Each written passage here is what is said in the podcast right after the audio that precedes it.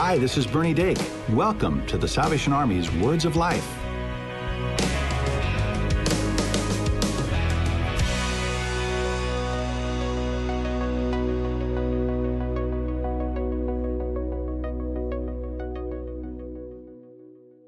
Welcome back to Words of Life. This is week two with our producer, Chris Benjamin. Welcome, Chris. Hello, everyone. Last week, we began a new series discussing the post COVID church. This week in our discussion, we look back at the beginning of the pandemic as the panel shared what it was like for their church and their community as we went into lockdown. Now, throughout the series, we want to mention the Salvation Army's emotional and spiritual care helpline that is still active if you need someone to speak to. Call 1 844 458 HOPE. That's 1 844 458 4673. Welcome back to Words of Life, everybody. I know that uh, this conversation is important, and we believe that God is going to bless it. We're going to turn our attention to Jeremy and Chan and figure out what church looks like in our in our communities, kind of as we got into COVID and now in our post-COVID world. Yeah. So um, again, we were affected uh, same as everybody else, where it, things immediately as our congregations kind of dispersed, and we're at home now in our worship settings.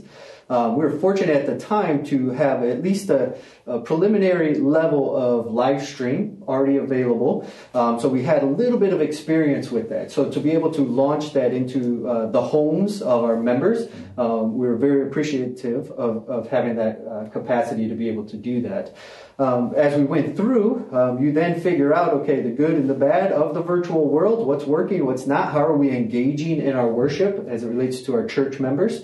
Um, and then not only within the church members, but how are we engaging within our communities and uh, how are we handling our food uh, distribution? How are we handling those coming in to help with utilities and uh, our, what we called our Home Sweet Home program, which is a, a homeless assistance program that we offer. Um, so, how do you still engage with those in need, um, not only within the community, within your, your church members? Mm-hmm. So, uh, we had to be creative in making that happen, um, and uh, we had to get a team around us uh, together, brainstorm, become uh, innovative, and uh, create some new initiatives to make that happen. Chan, I am excited that you're here because you are one of our Salvation Army mission specialists. Mm-hmm. You're actually employed by the Salvation Army specifically to do missional work.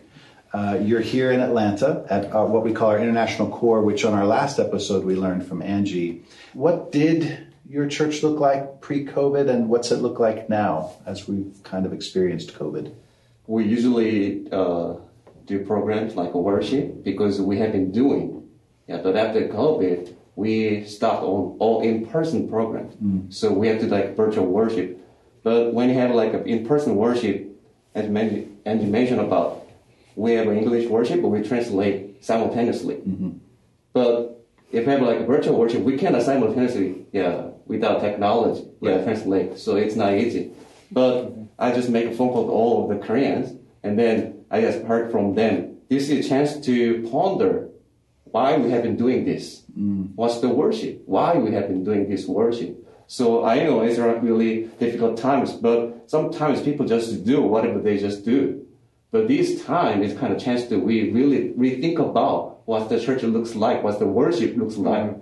So we just rethink about how can we just make people really yeah, give meaningful the worship yeah, in our I mean this situation. So Chan, I'm glad you mentioned that early kind of response, particularly related to technology. Uh, in, in, my own experience here, my wife and I attend the Salvation Army in Atlanta uh, at what they call the Atlanta Temple Corps.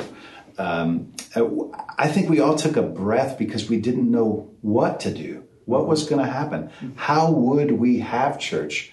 Did you have a moment of uh, vulnerability where you didn't know what was going to happen? Mm-hmm. Just kind of what, what did that look like for you? I can speak for us. It was it was very scary because as our services are done in English, we translate at that exact moment. We're going from being able to worship together to now having to do three different worship services in three different languages, um, not having any experience with audiovisual, anything like that. So we're there with our cell phones. How do we do this? How do we not make an absolute fool of ourselves? You know, because this is out there for all the world And so it was very overwhelming at the beginning Yeah. um, to figure out okay, what is the best way we can do this? How can we meet the need of our people? And how do we make this work? Because a lot of our folks also aren't necessarily very tech savvy. Yeah. And so we have some people in our congregation that couldn't get on Facebook. They didn't they don't even know how Facebook works. And so trying to figure out the best way to do this and and even moving into the Zoom with the Bible studies and such and trying to walk some of our ladies through that okay, you need to download this app. You need to do this and learning as we go along. But as far as the general worship, for us, it was really difficult. Um, and I, I was saying to someone, it's a whole lot easier to have church pre COVID than at the beginning when we were doing the three services because Yeah. it took a lot of effort. It- so I think what I'm trying to ask you, if, if I were being honest, I actually went through a bit of depression during COVID because I, I just I'm not used to 2D worship. I need people in my life, and without that interaction, particularly this, just the social nature of what we do as as Christian people, as humans, it left me feeling kind of listless. Anybody else kind of in that place? Absolutely. So, but before I came to the Salvation Army, or a time in between, I was attending a mega church here in Atlanta, and I absolutely loved it. And they had, uh, you know, online services and all, all, all the options that, that I needed, but I was missing a connection. So, although uh, it was great and I loved it, there was no connection. So, when, when I thought about COVID and when we shut down and we say, okay, what now? You know, when we talk about online services, great, but how do we connect with people? How do we fellowship? How, you know, the, a crucial part of our relationship uh, with God is the fellowship with other believers, with other Christians. So how do we keep that in the, in the middle of this? So, so that was the biggest question I had to address. Um, and, and so I started, you know, simple, just calling and, and calling and calling and talking and, and trying to keep that going. But it was a challenge to truly connect, not just click and see a little bit and, and click off, but connecting with people. Yeah, I, I think my experience is a little bit different um, because of West Virginia and because of the, the deep community that is there. Uh, as soon as COVID hit for us, it was like a shot of adrenaline in, in the arm for me. Like uh, people were comparing it to Christmas, and I was like, "Are you crazy? Like this is Christmas on crack. Like this is what we're made for. Like let's go." And so instantly, our corps mobilized, and uh, we we fought that because we saw some of that roots of depression and some of that. And I just said, in the name of Jesus, no, we're not going there. You are now a corps. And so we commissioned soldiers in homes to say, this is now the Salvation Army. Wow. You are responsible for your street, your neighborhood, your whatever. And so our soldiers started doing sidewalk Sunday school. And that is what I think kept number one, our soldiers encouraged because we already live in a, in a place that's poverty. Uh, a lot of our people are unemployed. Uh, we say it's living, you know, by mailbox to mailbox because you're waiting for that check to come in at the first of the month. And so that's like normal. And so, and a lot of our people are frontline workers. Mm-hmm. I can't think of anybody in Huntington that worked from home or stayed home. I mean, it was business as usual. What I had to fight was this deep rooted sense of justice because our soldiers were like, how come I'm not getting that extra federal money because I'm working and mm-hmm. I'm exposed? And mm-hmm. even our staff, I mean, we never shut our corps down one day. We moved everything to a plexiglass window and 270,000 pounds of food we pushed through this window and we had people wrapped around the building.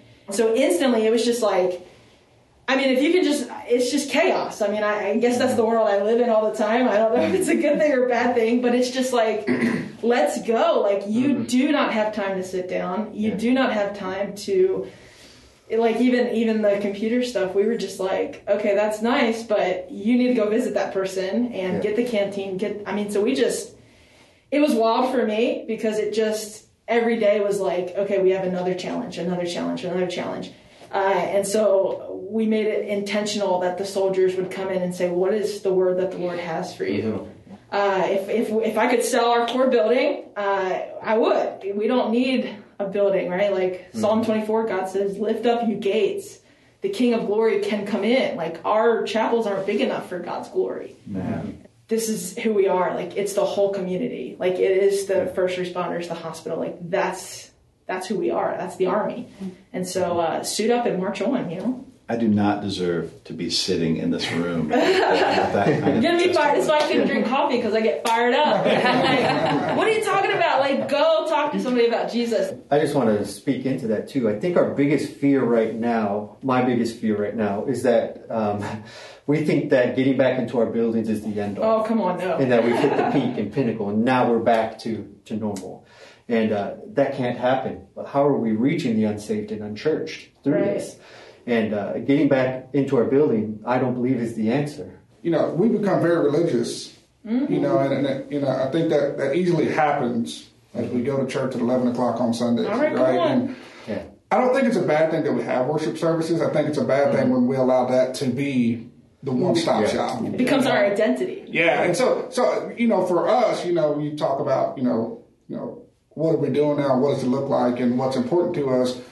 You know, the, the different creative ways that we're ministering, they're not a substitute; they're just an extension. And so I think COVID has allowed us to be more intentional about other ways to reach other people. Now, you know, so many folks, you know, you know, we look at our analytics. Anybody who's going to try to do this well is looking at their analytics from the digital realm. Not to get into it too much, but I don't even know if it's as much about how many people are viewing it as much as it is about those few quality views, mm-hmm. right? Yeah. Because you know that's it's the change of lifestyle that really ultimately we're preaching. You know, it's our gospel that we're selling that Christ Jesus can change your life, right? No matter what you've been through, the Lord Almighty has died, and His blood covers a multitude of sins. So, uh, just to speak to it, like that is a concern of mine too. That we go back to our Sunday morning, you know, time where, and that's it. You know, then we go back to our business as usual. Right. And that's the challenge that we have in our church, known as the Salvation Army, is that we do so much good works. We do so many good things for communities that we allow that to be our substitute. Yeah. And we miss out on those opportunities to have those interactions with people that are transformational. So for us personally in Johnson City, you know, those phone calls were initial, those are immediate. You know, texting, calling, my wife does amazing at that. Facebook messages, and you know, you may not always get a response, but they know on the other end when they need you, we're just a phone call away. And I think that's probably the most important thing mm-hmm. that we could have done through COVID is continue to keep those lines of communication open because you, you imagine how many people sit in your pews each Sunday and they're there, but they're not listening. Sure. Yeah, and so I I think we just have to be careful. Yes, that Sunday doesn't become thing that once we get back to Sunday mornings, all is well. Well, no, is it? Yeah. You know, and mm-hmm. so that's really good. I, I, I appreciate Jeremy saying that. Yeah. Now, in the Salvation Army, we are a mission driven organization. We don't believe in faith by works, but certainly faith without works is dead. I have a sense that there's a lot more that these folks want to share with you, and I hope that you'll tune in to the next episode. The Salvation Army's mission, doing the most good, means helping people with material and spiritual needs. You become a part of this mission every time you give to the Salvation Army. Visit salvationarmyusa.org to offer your support, and we'd love to hear from you. Email us at radio at uss.salvationarmy.org. Call 1 800 229 9965 or write us at P.O. Box 29972, Atlanta, Georgia 30359. Tell us how we can help. Share prayer requests or share your testimony. We would love to use your story on the air. You can also subscribe to our show on iTunes or your favorite podcast store, and be sure to give us a rating. Just search for the Salvation Army's Words of Life. Follow us on social media for the latest episodes, extended interviews, and more. And if you don't have a church home, we invite you to visit your local Salvation Army Worship Center. They'll be glad to see you. This is Bernie Dake, inviting you to join us next time for the Salvation Army's Words of Life.